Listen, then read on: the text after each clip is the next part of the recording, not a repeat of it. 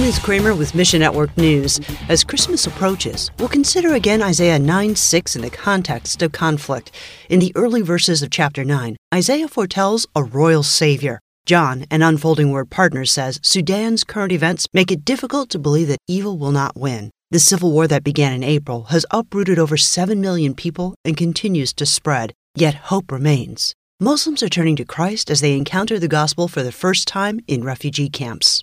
And people across the former Soviet Union faced tremendous suffering during the brutal winter season. That's why Slavic Gospel Association works to serve the local churches through Operation Winter Warmth.